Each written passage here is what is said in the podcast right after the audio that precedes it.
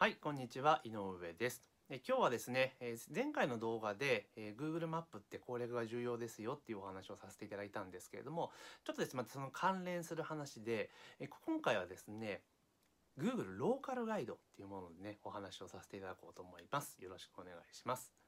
で前回は Google マップのお話の中で、まあ、お店をどんどんどんどん Google マップに登録していきましょうよと。で情報更新をしていくことが今後重要ですよ、えーですから Google マップ攻略っていうのはネット集客によってとても外せない大大切なことですよっていうお話をさせていただきました。でこれってサービスを提供する側のことなんですけれども今度利用者側でどういう動きがあるのかって言いますと Google はですね、まあ、Google アカウントをお持ちのユーザーに対してですね Google ローカルガイドっていうサービスを提供してるんですね。でこれどういうことかってどういうものかっていうと要は Google 上にどんどんどんどんその店舗情報とかが登録されていくわけじゃないですか。その Google マイビジネスかなんかに。でそうするとそのお店に行くと、えー例えば口コミを登録したりすることもできたりとかあと写真を登録したりすることができたりとかあとそもそもお店がない場所ですよね。自分がいたお店がここ登録されてないなっていう場合に登録したりとかできるんですよ。そういった要は使う側お客様側がもう Google 上のそのマップ情報にどんどんどんどん情報更新をしていくことができるんですね。そのサービスを、えその登録できる人が Google ローカルガイドと言われる方なんですね。で、そのもちろんあの各店舗の口コミに関しては Google アカウントを持ってれば誰でも登録できるんですが、あの Google ローカルガイドっていうものを持ってるとちゃんとバッジがついた人、Google ローカルガイドですよっていう人でこんだけレビューを上げてますよっていうなんかランキングみたいなのがあるんですよ。でこんだけやってますでこの他その人がレビューつけたものが全部一覧で見えたりするんですけれどもまあある意味、まあ、Google が認定してるレビュアーみたいな感じなんですかねあのなんでそういうのがあるんですよ。でその人たちの、ま、投稿っていうのも分かるような感じになるんですけれども要は Google はそうやってあのユーザー側もその各お店ユーザー側経由でその各お店の情報を集めにかかってるってことなんですよね集めにかかってる。でこれどういうことかというとより Google はその実態に近い情報を拾おうとしてるんですよ。で例えば今までのパターンですよねそれは検索して各お店のホームページとかが引っ張ってきて順位を出すっていうあの上位に上げてお客さんにユーザーにその情報を求めてる情報を提供するってパターンだとあくまでもそのホームページの作り手のところ情報じゃないですか。それが事実かどうかって分かんないですよね極端な話。なんですがだからそれだと一方的に売り手側とかサービス提供者側からの情報しか提供できないんだけれどもそれが今度はあのユーザー側の情報も Google が同じように集めてる。でそういう仕組みを作ってるわけですよね。でそれがどんどんどんどんあの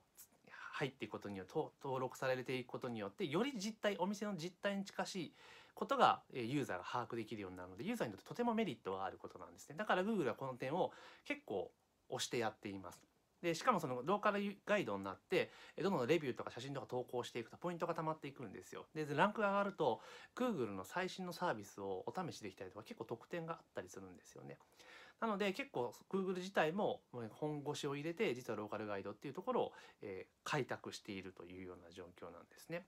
でじゃあでもそんなレビューとかそういうのって今までだったら食べログとかあったやんっていう話だと思うんですけれども、まあ、あのレビュー自体もやっぱり微妙じゃないですか。でしかも検索順位の上上下とかの変動ってレビューのあれって今関係ないじゃないですか。ほとんどそのどんだけ掲載費用をオプションで払ってるかどうかっていうので順位が決まってくるので。なので、まあ、Google はそのより広く情報を集めるために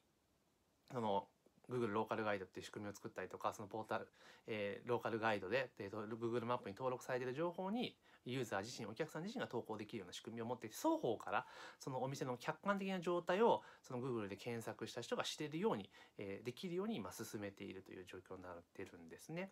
なのでじゃあお店側としてはじゃあ今後どうすればいいのかどう対応していけばいいのかっていうと、まあ、当然のごとくそのレビューっていうのをお店で集めていく必要あると思います口コミ情報っていうところ。で当然ですねじゃあ口コミいい口コミ書いてほしいっていうんではなくてそのよりお店の実態ですねお客さんのその感じたものをそのまま投稿してもらうような形で働きかける方が実はいいかなと。よくねあの悪いレビューがついたらなんかもうダメだよってなると思うんですけど逆に飲食とかでなんか5と4しかないっていうのっておかしいじゃないですか食べ物なんで人それぞれ好みって絶対違うのでだから絶対1とか2ってあってもおかしくないんですよ。でまあ接客態度が悪いとかになるとちょっと問題ですけどでもその後にちゃんと、えーレビューって返せるんですね。口コミで返せるのでちゃんと返す、えーこんなこと申し訳ございません。ありがとうございます。貴重なご意見ありがとうございましたって。まあひな形じゃないですけどただお店としては真摯として真摯に、えーご意見を聞いて改善しますよみたいなことがやり取りできるんですよね。でそういう形でやっていくとあこのお店はどんどんどんどん対応してくれるんだっていうのが分かれば仮に1っていう評価のレビューがあったとしてもそれはプラスに転ずることは十分可能なんですよね。だからまあそのユーザー側の情報っていうのもどんどん入ってくるってこと考慮した時には、まあ、それもある意味本当に事実変に色をつけないで事実を伝えるっていう形に、えー、進めてって取り組んでいった方が私はいいかなっていうふうに思います。だ逆に言うとなんかね、うちわでレビュー書いてで実際書いてもらってでそれを第三者が見て店行っていや実は全然違うやんってなったら逆にマイナスになっちゃいますよねだからいい意見も悪い意見も両方あるよっていう状態を作るのが実はいいんじゃないかなっていうふうに思ってますなので、まあ、今日の動画ちょっと話今それましたけれども押さえてほしいことは Google がま本気になって Google マップを、えー、ま活用してユーザーに、えー、適切な情報、えー、本当に事実に即した情報を届けたいっていうことを